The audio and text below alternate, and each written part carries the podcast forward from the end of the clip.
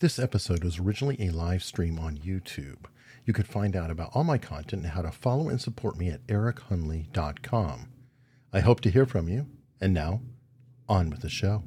My name is Eric Hunley, and this is Unstructured, where we have dynamic, informal conversations with some amazing people. All right, and we are live, and I'm truly honored to have a guest who is a legend. Now, I say legend from time to time, but Michael Levine is quite literally a legendary DEA figure. You have had countless arrests. You've been all over the place. Um, you've been in a, shall we say, both the darling and the um, enemy at different points in your career of governmental agencies. Is that a Yes. fair assessment? Very fair. Well, thank you so much for coming on. And how are you doing today? Well, I give today a seven out of ten, Eric. Uh, Okay, good. I don't want to, you know, we could do the rest of the show on the problems I've had in the last week, but uh, when you think about it, it would be totally boring to your audience. So, Perfect. Let's try to bump it to an eight. Yeah. we'll see as we go. Now, uh, just to start everybody up, because okay, you have such a long story career. There's a lot of things there, and I'm going to try to cherry pick or whatever to get stories.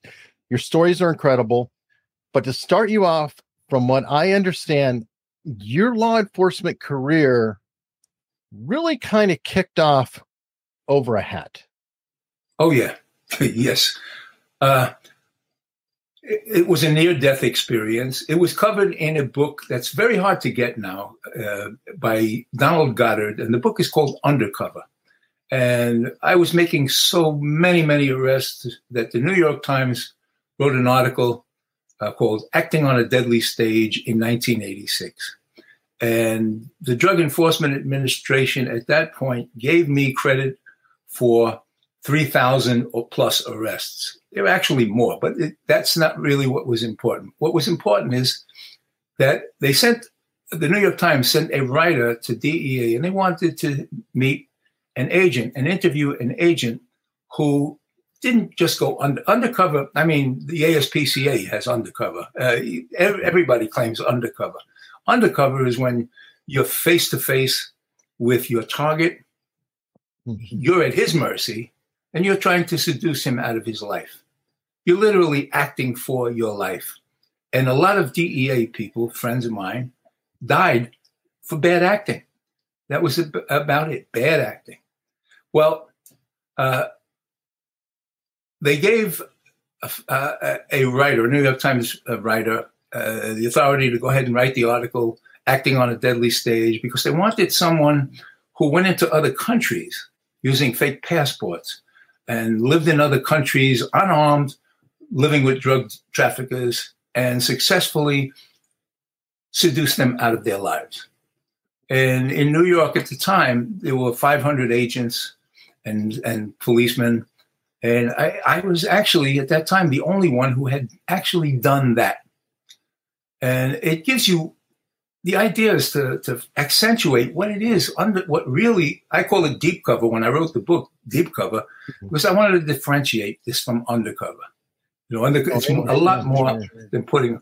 Well, how did I get into that incredibly risky, incredibly risky, high stress, uh, tense existence? Started when I was in the United States Air Force in 1958. And uh, I was stationed at Plattsburgh Air Force Base. And I was on a heavyweight boxer on the boxing team. And uh, I bring this up because it's part of the issue. I was the only white man on the boxing team, Plattsburgh Air Force Base. The other issue that becomes important in what I'm about to tell you is that Plattsburgh was one of the few places in that year, in those years, that a an African American soldier coming back with a white wife from Europe could be stationed. You couldn't Mhm. station him anywhere. He- Plattsburgh was one of the few bases that would it would work. I mean, they'd be protected, and uh, there was a semblance of normalcy for the guy and his family. So the issue was very, very hot. Memorial Day 1958, we have a parade. And I was a dog handler. And that's a big deal. You get all dressed up and you go out on the streets and you march with your dogs. It's kind of, they're really kind of, uh, really impressive, you know. And, and I was very much impressed with myself. And I thought that, uh, you, you know, and a typical guy, a typical 18 year old at that time, I didn't think anything could kill me. I was 227 pounds, heavyweight boxer. I wasn't a good boxer, but I was a white boxer, which to my black coach, that meant a lot. He used to come to me and say, You got to turn pro. And his name was Reggie Matthews. I said, Reggie, I said, if I turn pro and you're my manager, I'll be the first white Jew in history to have a black manager boxing. I said, I, could, I couldn't do it because I just got hit too much and I knew my brain would not last too long. But this all has context in the issue that happens between me and a guy named Haywood. Haywood didn't have a hat for the parade. I had two hats. So I told him I'd sell him my hat for $3. Now, $3, you think, wow, what's $3 now? But $3 in 1958, you could pretty well get drunk all weekend. Well, weren't you paid six fifty dollars a month? Oh no, we, we, I was paid. I think my pay was forty. Forty-two dollars, forty-two dollars a month, and when it, after taxes, yeah, what do you think was left? So, uh, I agree. Haywood and Haywood and I shake hands. He's going to give me three dollars before next payday. Well, next payday rolls around, and then the payday after that, and now we come to a Saturday, and Haywood and I are in the barracks, and I ask him about what Haywood, what about the three dollars? And Haywood starts to come at me with all this Jew stuff. You do this, you do that, you do that. And mm-hmm. I couldn't get involved with that because all my friends were on the boxing team. I'm not gonna I wasn't into that anyway. I grew up in the South Bronx. I didn't I really was one of the people who did not see color. But this guy was bringing up Jew this, Jew that. We ended up agreeing to fight in back of the barracks that night. And of course, given the conditions, given the situation, uh, there were uh, several hundred people in back of our barracks. They made it into a racial thing, which I never wanted. You know, I, I, in fact, I was hoping that weighed about 156 pounds. I was 227 pounds. I, I, wasn't the best boxer in the world, but I was good enough. You know, you, I was trained. You know, Haywood was not going to do much, and so I was hoping he wouldn't show up, and he didn't. And then I started shooting my mouth off, just calling him a coward, and then forgot about it.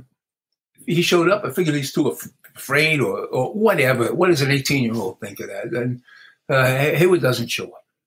Now, at the time, I was taking uh, an English course at Plattsburgh State Teachers College, which was off base. And my roommate, Richie O'Hara, and I had two college college girls with us, and we drove across the ramp on Plattsburgh to the dog kennels where they kept the sentry dogs, and we showed off with our dogs. Now we're coming back, and we're going through a security gate, and who was on the security gate but Haywood? He waves me out of the car. I I see this. It is a lot of years ago. I see this like it's yesterday, and I always will. I, I, probably to the day I die, I'll still see this. And uh, I get out of the car. Haywood squares off with me, and he slaps me. But I can see the slap coming. I don't even duck it. I let him. Hit, I let him hit me. He slaps me. I go with it, and I start to. see. You really want this? You're going to get it now. And I start to move in, and he steps back, pulls his gun, and aims it at the mid mid uh, mid body, pulls the trigger, and it doesn't fire. I didn't hear it click. I didn't. I, I, I thought maybe he didn't fire, but he pulls the gun, points it at me, and I back off. I just don't want him to pull the trigger again. We had four witnesses. Got Haywood arrested. I'm brought into uh, lieutenant. Huh? Was Haywood, was Haywood an MP, as, well? as well? Yeah, he was there. He was air, we're air police. He was also. He was. He. I said he was. We were in the. We were in the barracks. Our, you know, the air police barracks. Mm-hmm. And uh, I don't know what Haywood was doing there that day because uh, he was married and living off base. In fact, part of the deal was when Lieutenant Kelly, our lieutenant, called me in and he said, they called me Levine. He said, Levine, He said, "We're air police. We saw we we solve this within our own. Now you don't have to do that." He said, "You could you could press charges." He said, "But if you don't press charges, I would rather you didn't. Let us solve it. Let us not get out."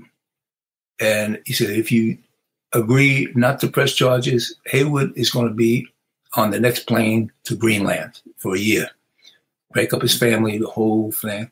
And uh, of course, I agreed. Again, you know, he, I had no. This was not real yet to me, Eric. It was. It was too otherworldly what had just happened, and I didn't know how close I really came to death. But I came close enough where the reality of that old Arab saying, any moment is the right moment to die, really struck home. And the reality also of how long you're going to live you know, people dying all over, young, you 30s, 40s, dying, and uh, you're just not promised another minute. So, how much are you going to waste your life treading water? How much of you are you going to waste your life doing really what you don't want to do? How much, how much of that precious time are you going to waste? And I, I go from the uh, Air Force. I get a college degree in accounting. I'm now married. Uh, I have a, I have a child, my son Keith, who would later be shot in the streets. my son Keith became a New York City policeman, but then he's just a baby. And this also becomes part of this story. Uh, my son was shot.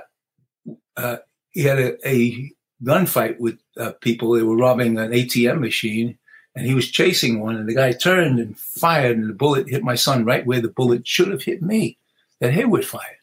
And I could never, I can't ever, I can, this moment even talking about it, I can't really shake it. It's, it's just in me and uh, it, it shakes me up. It makes me question stuff over and over and over, but it gets worse or, or, or stranger, stranger yet.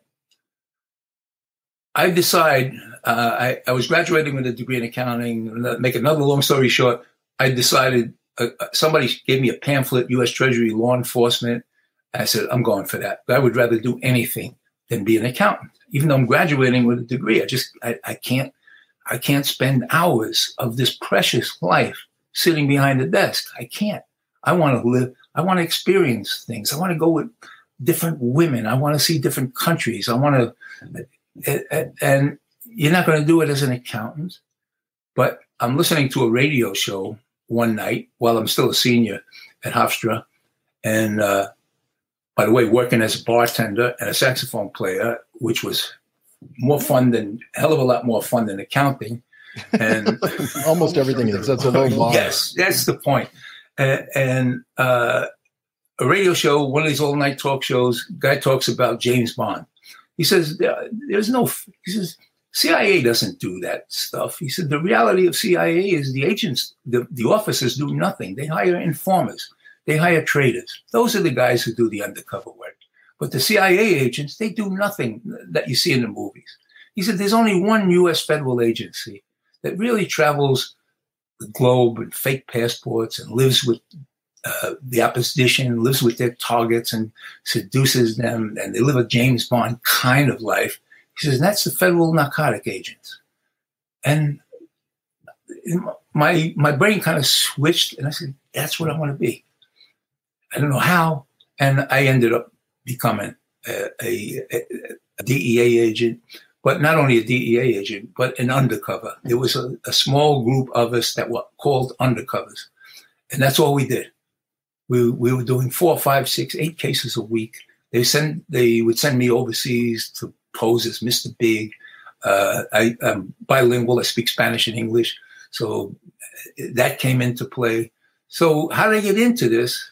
It was a bullet that didn't fire. In 1973, I'm already a DEA agent. To, hi- to uh, emphasize this, I'm in the bullpen under the federal courthouse in uh, Manhattan, Southern District, where the, the bullpen was a basement, big basement, cavernous basement room full of cages where we kept prisoners before they were arraigned. And that's full of marshals. And in those years, 90% of the prisoners arrested federally were DEA. And we, when um, I'm down there in this crowded, noisy place, and I hear somebody yell, "That's the luckiest MF in the world!"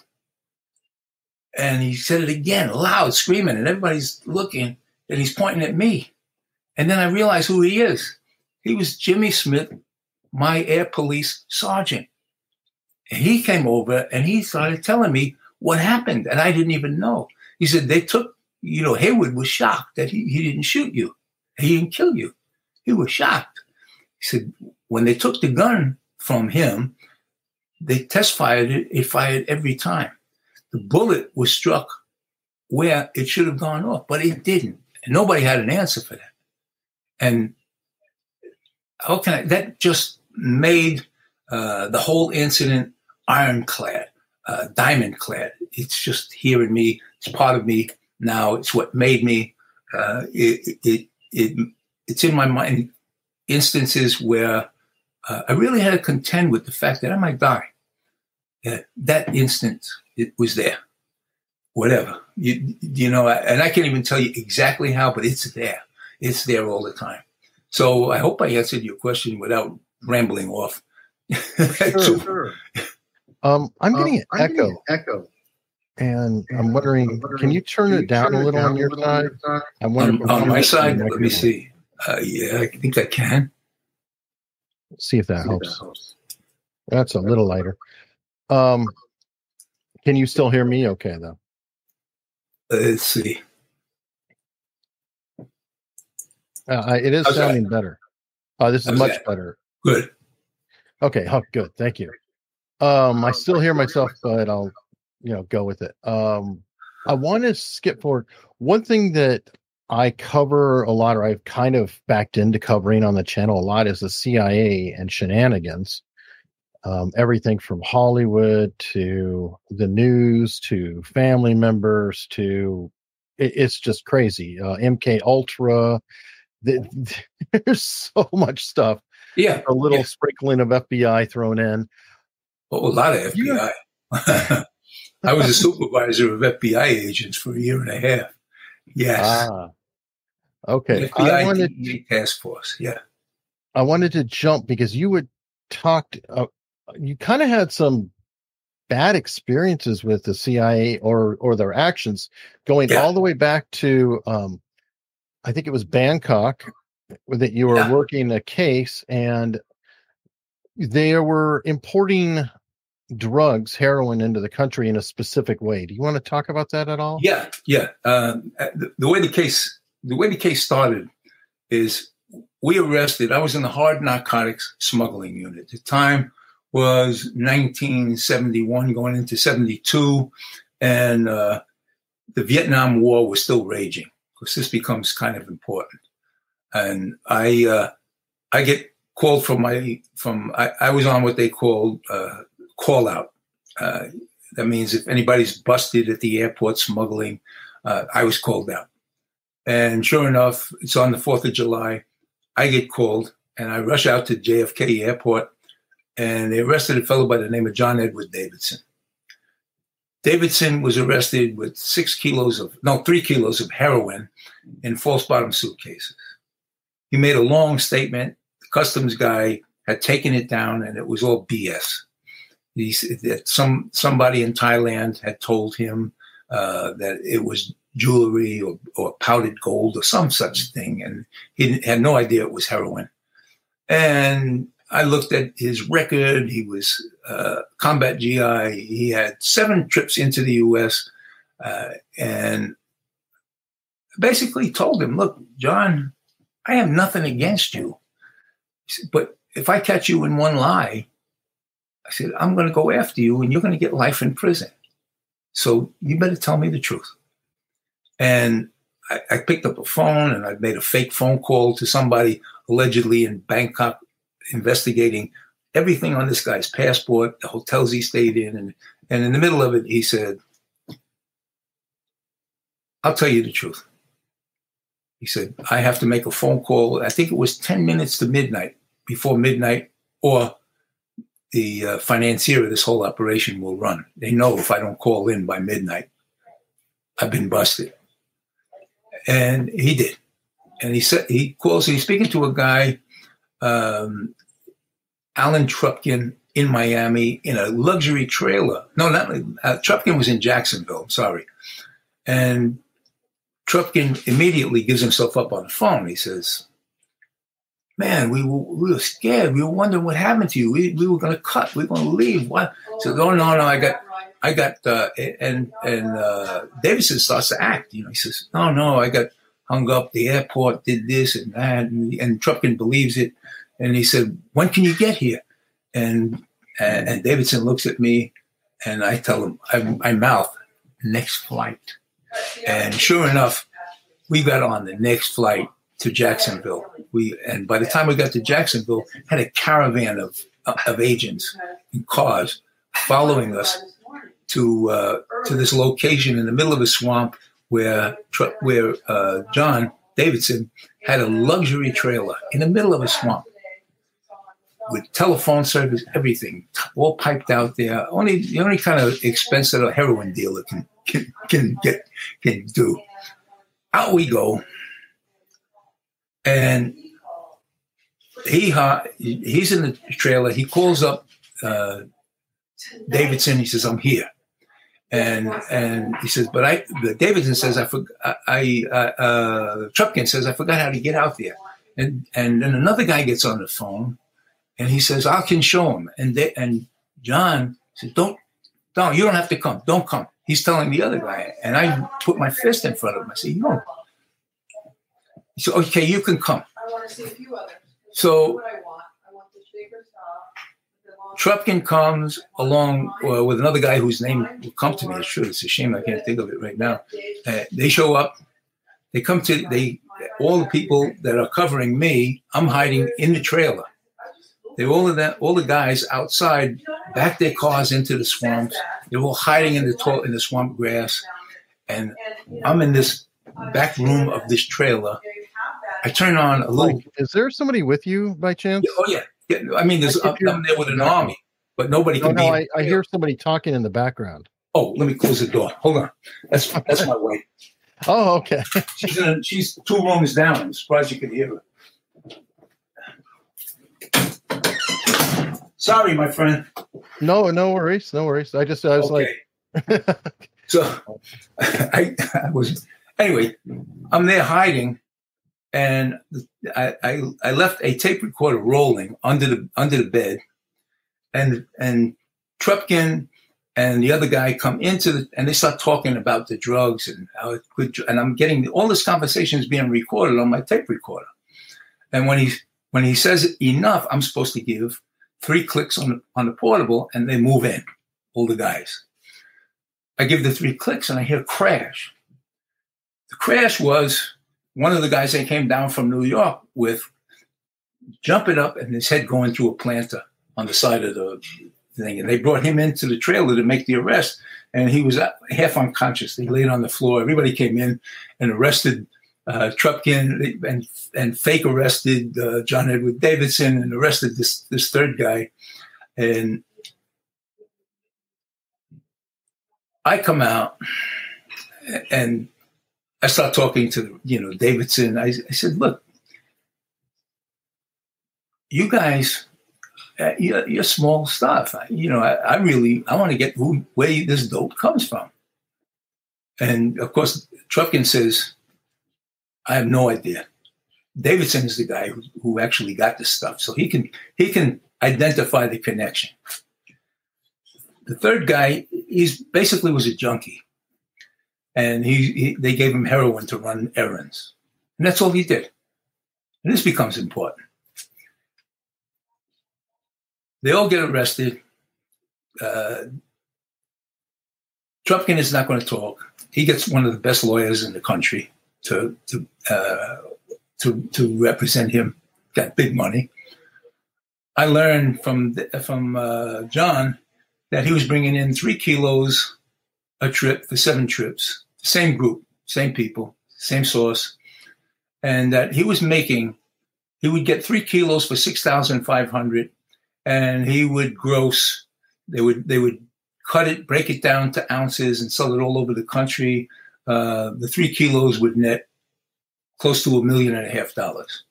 So yes, That was, that was then, that was the economics. It would net these guys close to a million and a half in cash in those years. Wow. Uh, uh, so this in that time was a very significant case. It was huge. Uh, I got a Treasury Act award for the case. Because, you didn't hear the half of it yet.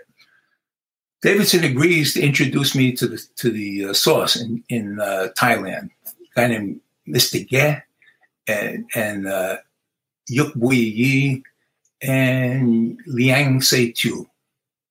And these were the, these were the two young Chinese guys living in Bangkok, but they were traveling back and forth between Chiang Mai and uh, now you now we're into the route that the U.S. government didn't even know about. This, the uh, Shan United Army trafficking tons of, of uh, heroin or, or op- uh, opium, crude gum opium, which was turned into heroin from the Chinese border to Chiang Mai, where it was converted into heroin and shipped all over the world. These people, by the way, and I didn't know this yet, were the ones supplying the heroin that was being smuggled into our country in the bodies of our dead GIs. All of this would come out in investigation, but at this point, I didn't know that yet.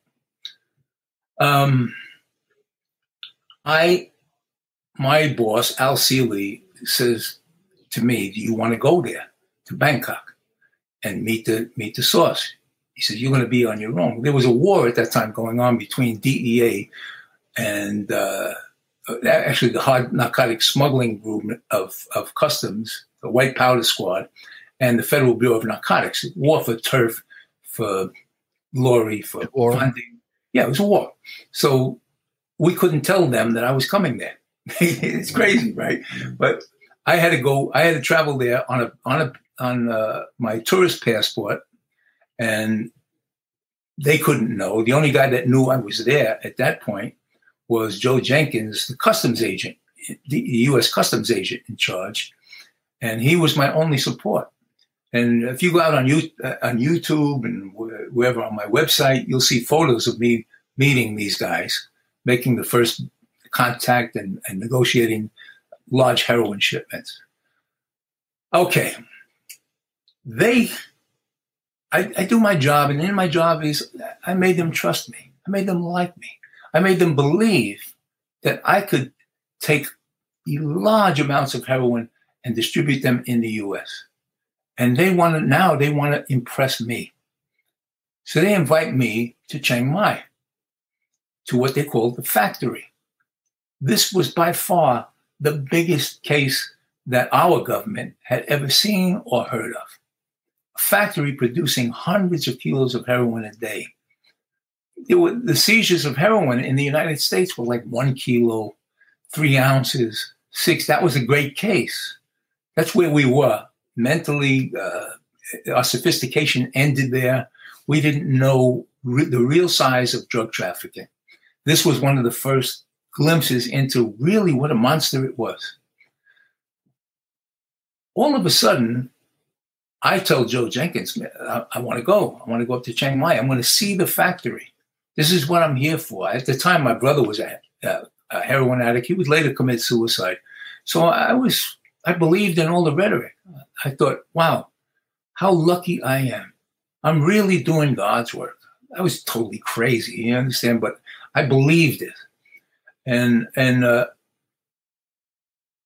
all of, suddenly, I'm no longer getting financial support. The money is not coming through. I can't pay my hotel bill. These guys think I am the tutti frutti of the mafia from the US, and I'm having trouble coming up with cash for anything. And I have no idea what the problem is. I'm talking to Joe Jenkins. He has no idea really what the problem is. Then I'm starting to make noise.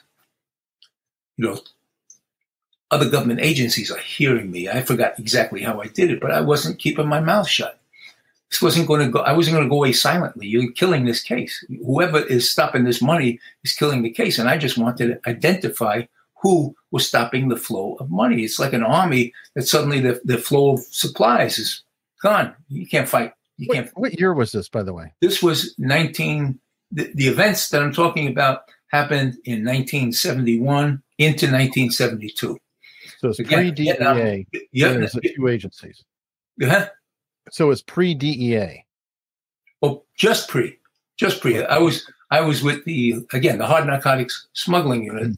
of U.S. Customs, which was one of the greatest jobs you could imagine, and we they, we were subsequently absorbed into DEA in '73, and the rest of my career was DEA. But we're still back before DEA, Mhm. and uh, here's what happens. I'm called into the embassy. Joe Jenkins calls me and he says, Go out about two in the morning tonight. It should get you to, you, you walk. He says, Cut, Make sure you're not followed. He says, Take every precaution you can. Make sure you're not followed. And come into the embassy. He said, Take your time. Someone wants to talk to you. And he wouldn't say more than that.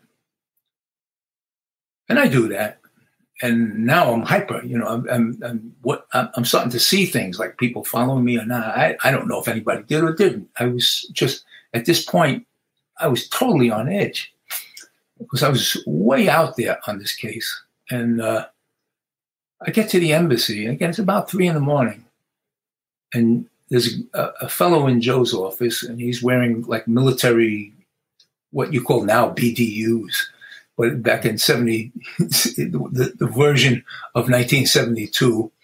And he, has got a bush jacket and uh, very dramatic looking.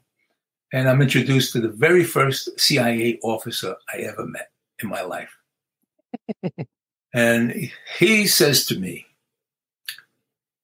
Mike, you're not going to Chiang Mai. And I, why? We can't cover you up there.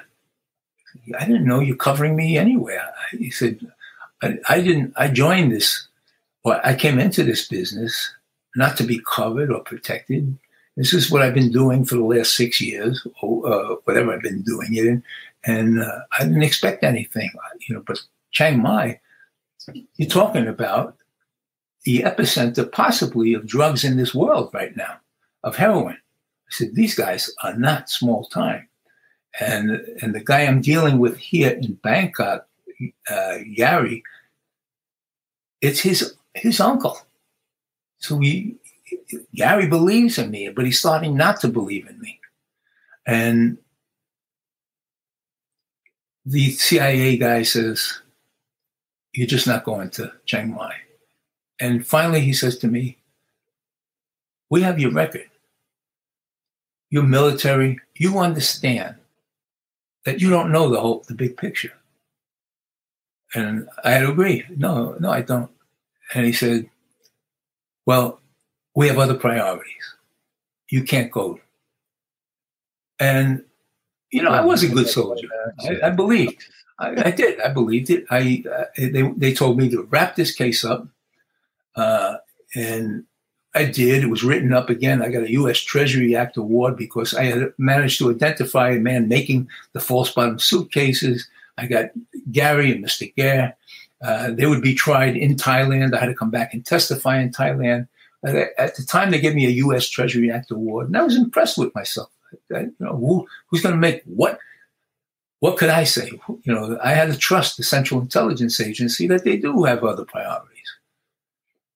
Now, I'm back in the U.S.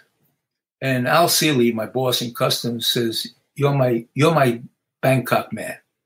I became the expert for Bangkok. I said, "Great, boss." Week or two goes by, month goes by. Seeley calls me in. He says, "Go talk to the Lou Culver." Lou Culver was a detective, New York detective who had become a customs agent, and a very sharp, very sharp guy. And uh, I think he was in homicide, and then he was in uh, burglary, but very, very smart, great investigator. He had an informer, uh, mulatto fellow who was a GI in, in Thailand, Vietnam, and he had been busted with drugs, and he decided to become an informer. And he started telling Lou a story of drugs being smuggled into the U.S. in the bodies of our KIAs.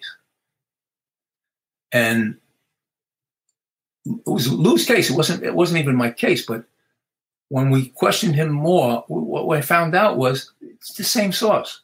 The one CIA had just protected from DEA. They were the ones.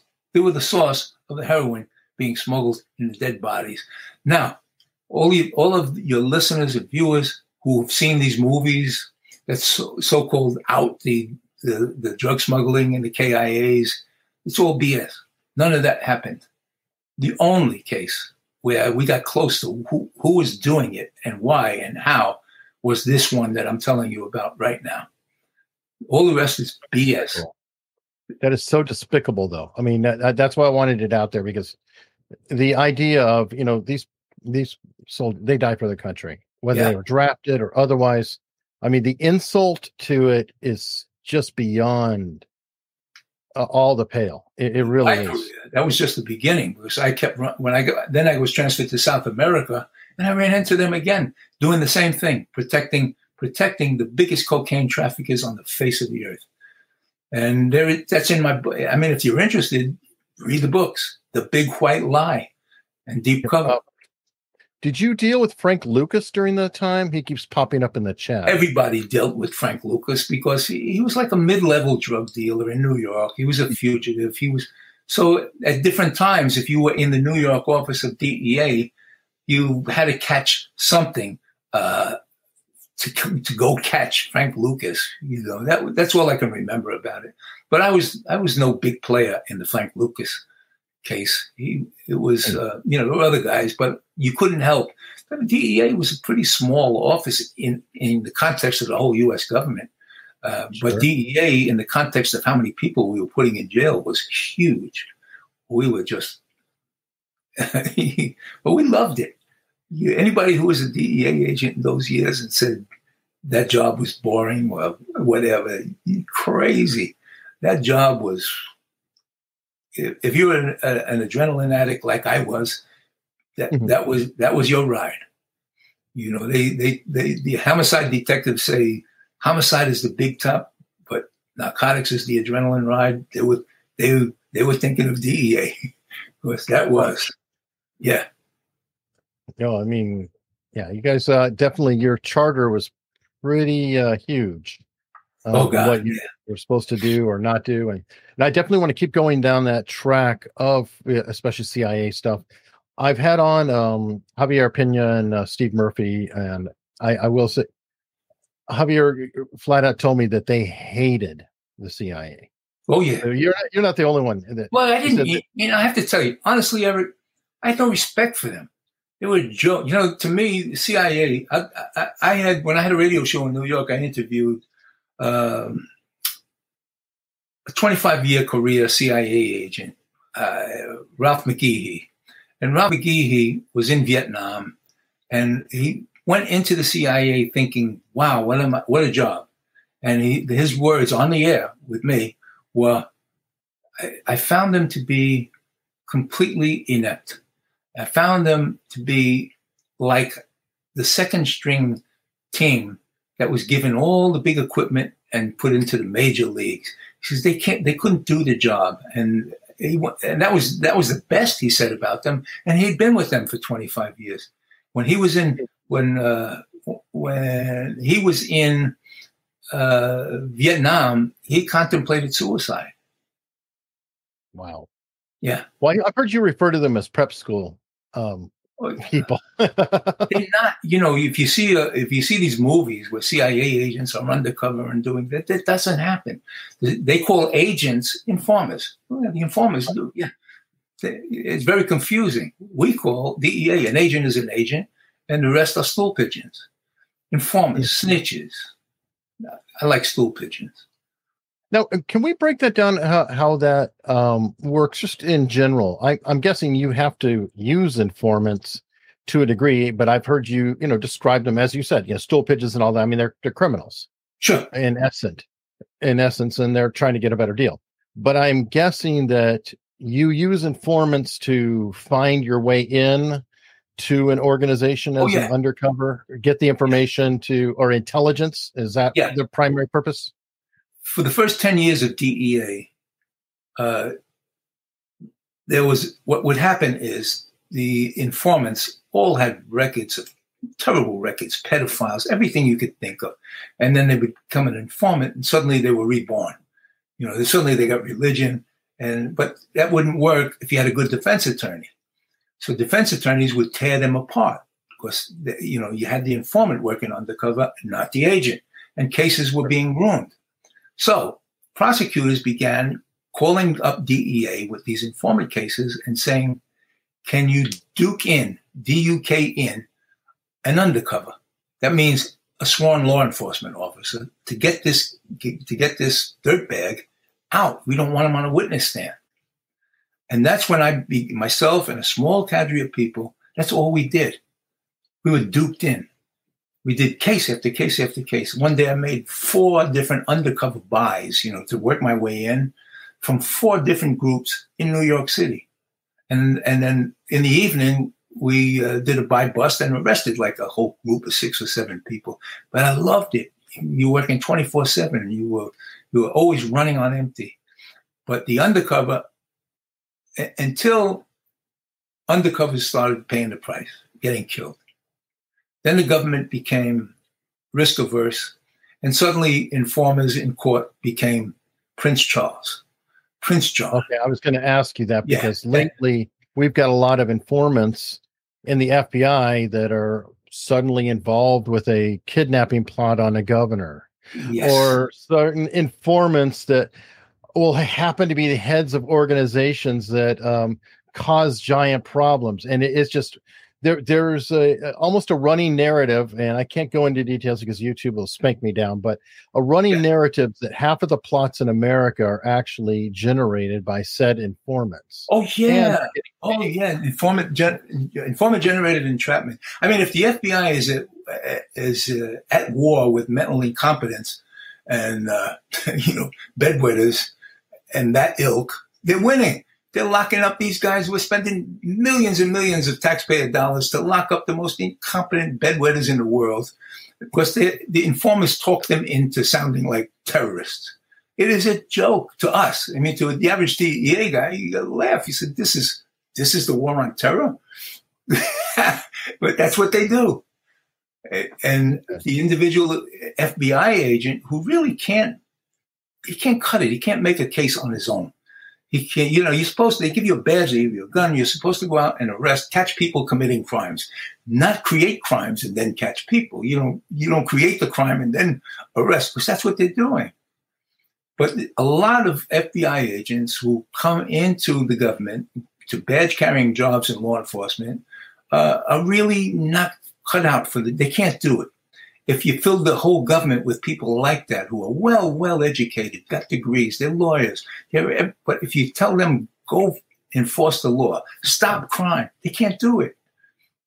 They have to find an informer. And now, who do they go to? They go to street guys to help make their career.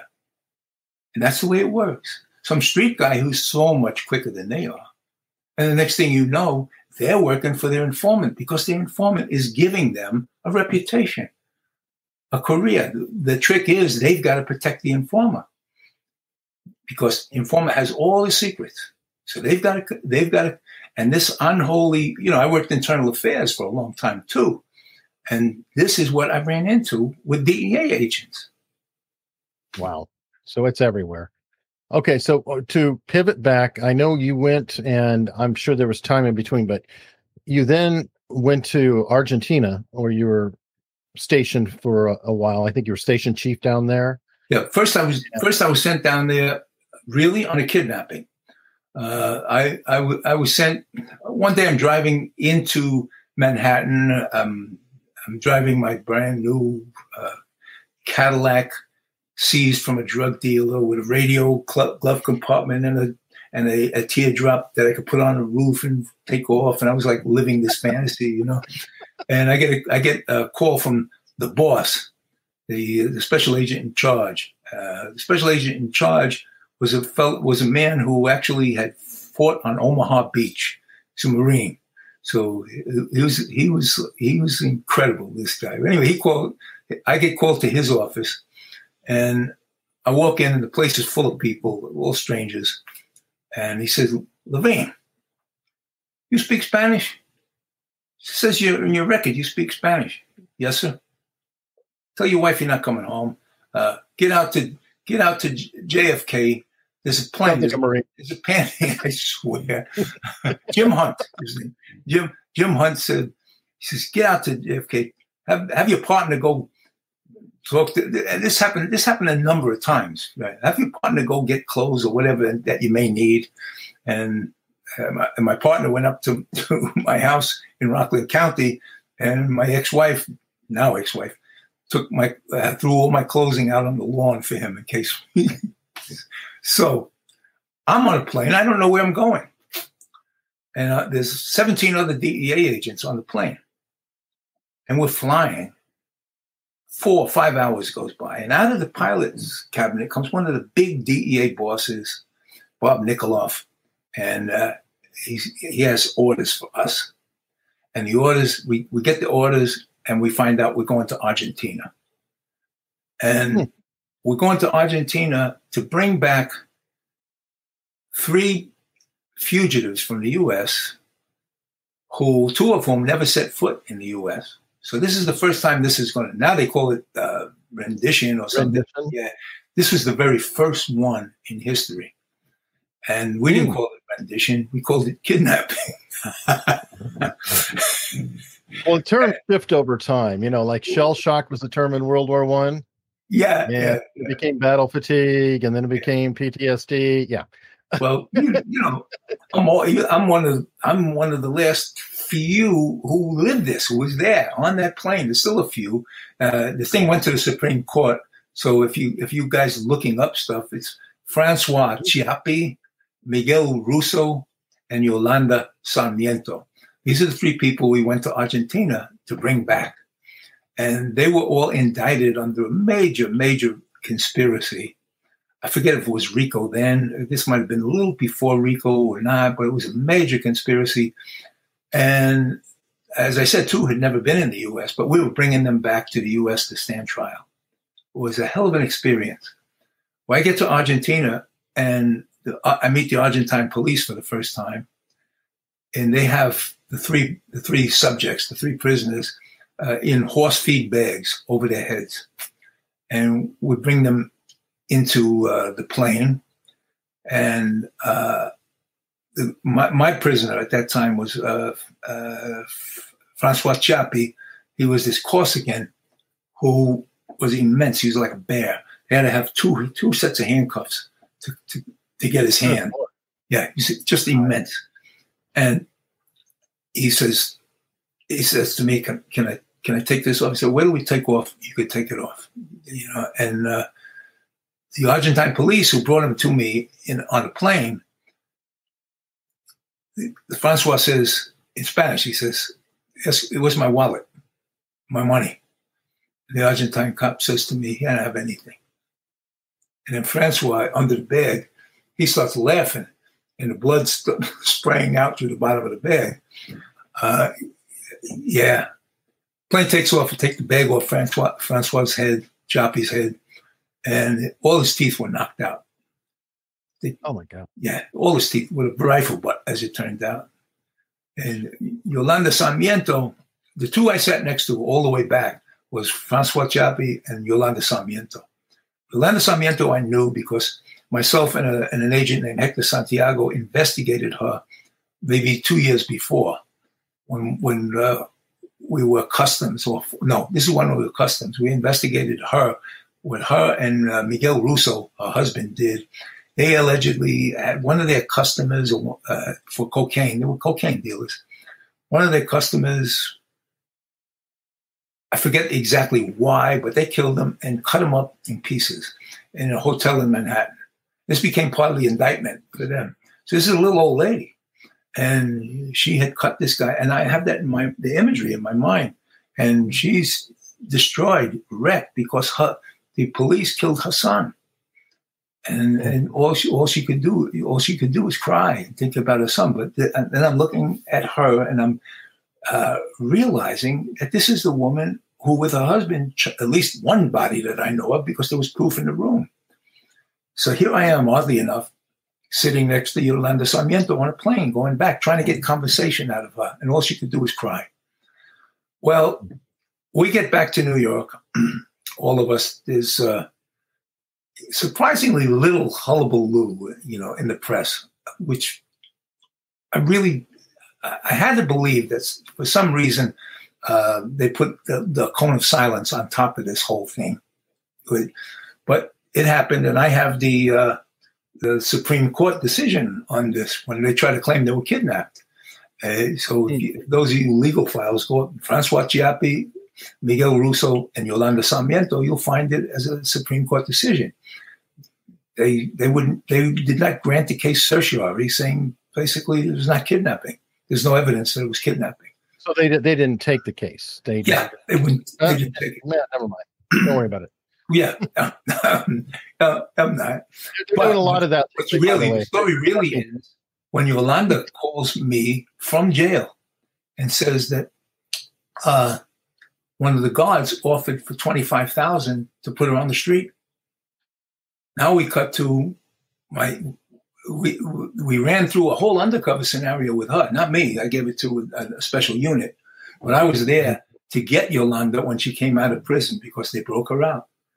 They took the twenty five thousand and broke her out, and so I, I she came out of the, the federal detention headquarters in Lower, Lower Manhattan. I guess still they get it, they got her a wig, and I wa- watched her walk out with the crowd of visitors, and she came right to my car like she was supposed to. But it's a long, convoluted story, but that's the way it happened. Wow, that that is that's amazing. Yeah, All right, yeah. So I look back. I mean, look, I look back on my whole life and think, did that happen? Did that really happen?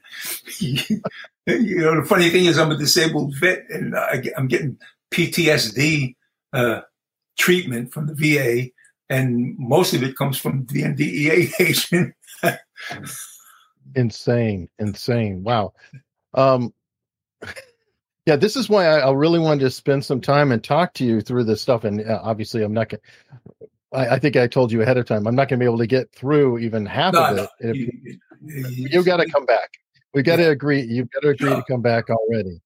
Um, I want to go into one more thing to kind of wrap up this session. Sure and because it gets into Argentina and Bolivia, Klaus Barbie, and back to, and you know what, I'm sure you're familiar with Operation Paperclip.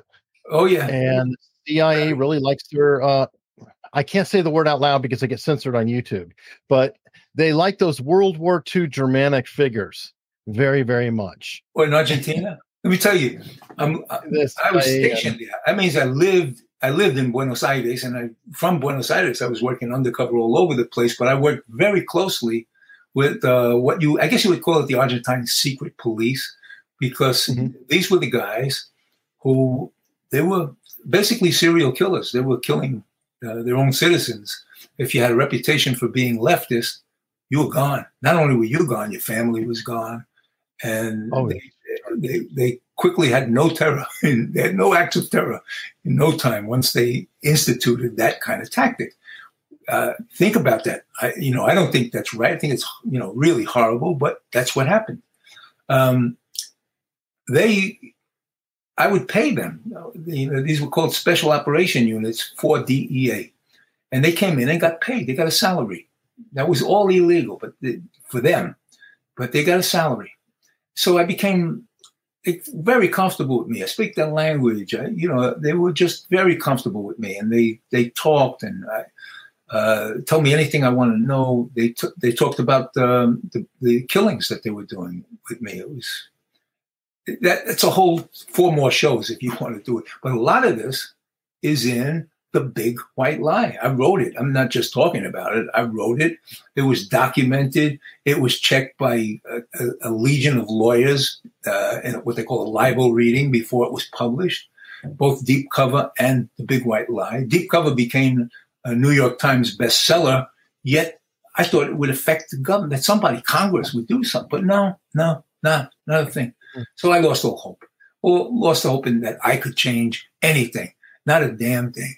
Because you don't put some of the stuff that I did in writing without some reaction.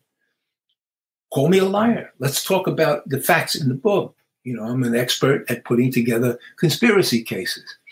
conspiracy theorist? Yeah. No, I'm not a conspiracy theorist. I'm a professional. Conspiracy practitioner. I'm a conspiracy professional. I put thousands of Americans and others in jail for conspiracy. That's not a theorist. I go to court and prove conspiracy. Right. It's easy. People, the media doesn't know that. They call conspiracy theorists. No, nah. anyway, yeah, I'm going to start crying soon.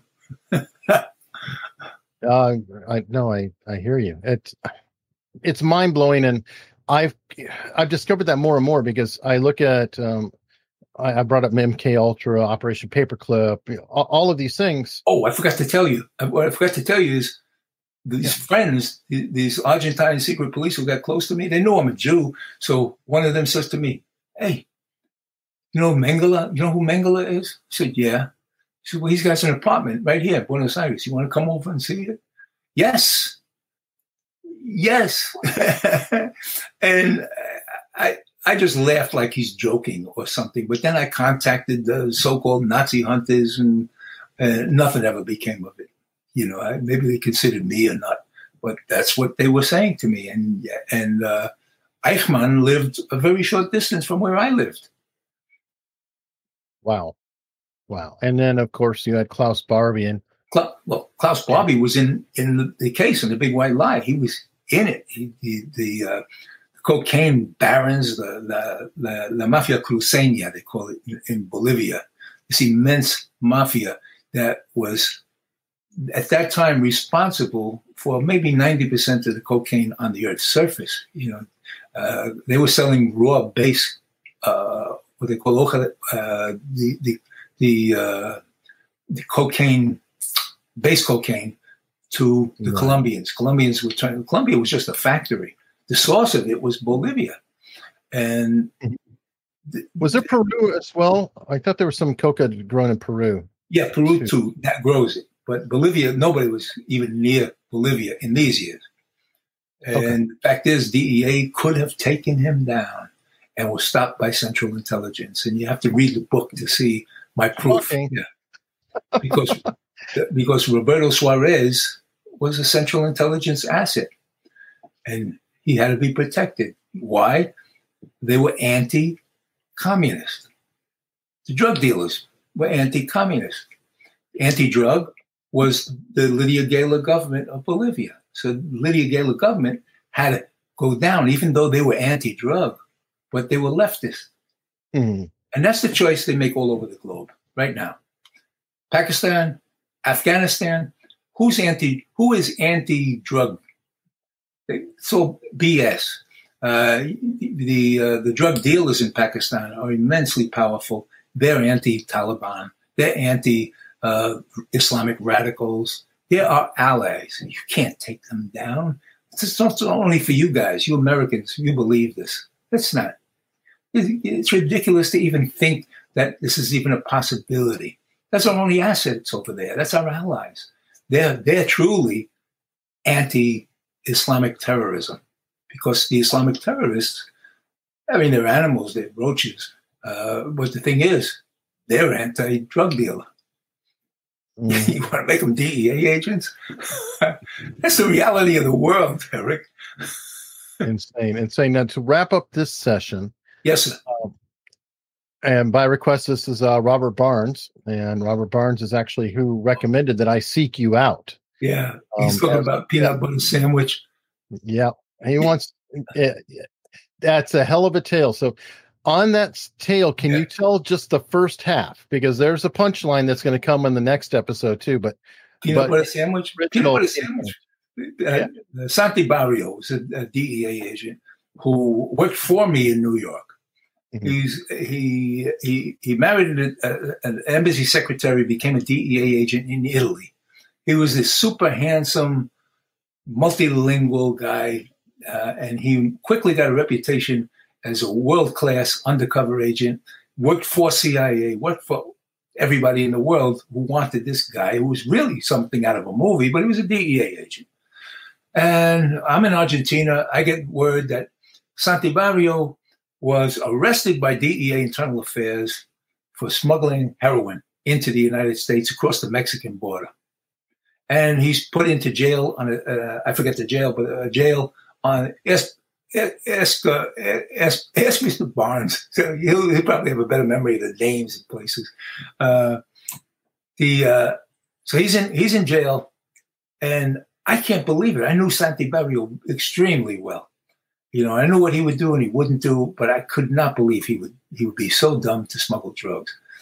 Uh, what really happened, because I, I, went to dinner with his his uh, I went to dinner with his wife long after this happened. Uh, his his uh, his ex-wife and uh, oh, what the hell was it? The attorney from the Kerry Commission, who became a friend of Jack Blum, uh, and we had this private little dinner and talking about all of this. And Santi was not a guy, he, we couldn't believe he did this. And as it turns out, he was cleared posthumously. Uh, what, what happened is he took a bite of a peanut butter sandwich one day while in jail, waiting to go to trial. And all of us who knew Santi were waiting to see what truths would come out. Holy crap, this guy knew where everything was buried. You know, they, they really going to put him on trial? Well, he takes a bite of a peanut butter sandwiches, falls down in convulsions, goes into a coma. First, the the uh, first physical examination uh, results in findings that he had strychnine in in his blood. That disappeared. He subsequent, uh, and nobody ever investigated this subsequent investigations or subsequent lab tests or whatever they did, because nobody knows what they really did, came back came out that nothing. He didn't have anything in his blood. That he choked on his peanut butter sandwich. Uh, well, well, that became in DEA, and I think that's what Mr. Barnes was talking about. Uh, said Art Barnes, mm-hmm. Art Barnes. No, Robert Barnes. Robert Barnes. I, I, I know him. I know I know him. And uh, so, so, I'm sorry, Robert. Uh, the uh, picture there. I don't know if you can see it. But he'll tell you that this the saying in in DEA all over was when you started to go against the powers that be, watch out for a peanut butter sandwich. And now I don't know if that still lives in DEA, but for all the years I was in, that's what people said to me. Watch out for a peanut butter sandwich, Mike. And that would that's the reality. You can't make this stuff up. It's just too real, too scary, too much. It's too much in my bones. I, will just keep. To, I don't care whether people actually. I don't care if people believe me or not. it just it just is. And well, that's uh, perfect. If perfect. you doubt me, read the facts in the book and find a single fact that you question in the book. And if you don't, then you know I'm right. All right. Well, that's a perfect place to wrap up this session because there's so much more that I want to get into that goes into Iran Contra, everything, your career through the 80s. Um, I forgot her name, uh, Sonia. Uh, Sonia Atala. Yes. Sonia Atala. Yeah, all these people. There's so much stuff coming up, and I definitely want to give that room and um, very much all the way through Gary Webb as well who I well, know. Yeah, you know, that's part of the trouble that I have just remembering individual names is because there's so many. It's like God Almighty. Uh, there was there was no quiet moment in my life. Okay, well, and we're going to be hearing about these very soon. So okay. Today, thank you so so much. And okay, my friend.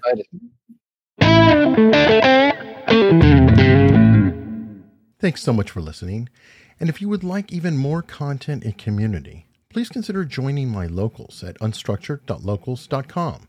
And you can always find out more about me and my shows and everything I do at erichunley.com. See you next time.